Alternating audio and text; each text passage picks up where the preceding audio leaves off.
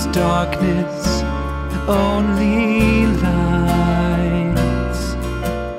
It's been some time since I finished this book on St. Francis, but much of it has lingered with me in a quiet way.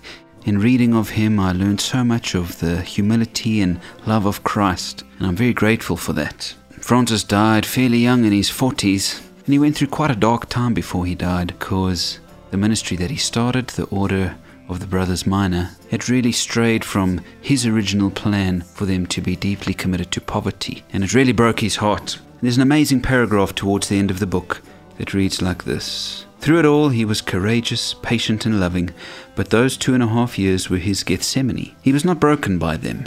A weak man breaks when his life's work is wrested from him and twisted to a semblance that is abhorrent to him and when his dream has turned to what seems to him ugliness. But Francis had never supposed that he owned anything, not even his work or his dreams, and in his ability to let go of them, he was a strong man. Strong too in the knowledge that nothing could take from him the power and glory of prayer and suffering, and that he would be able to offer those for his sons until he died.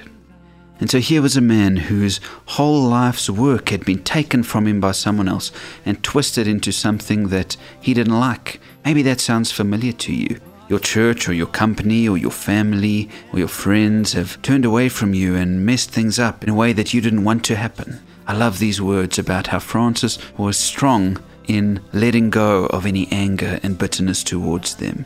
He recognized that change had to come and he decided that he could always stand strong in prayer for those very people who did these things. He could have died an unhappy man if he'd held on to those feelings of contempt, but he forgave, and he died singing.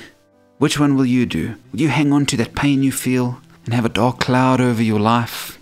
Will you be strong enough to pray for those who have hurt you? Let go of the pain you feel, give it up to God, and walk on with a song in your heart. I pray that, like Francis, you and I can learn that level of love. Thank you for listening, friends. God bless.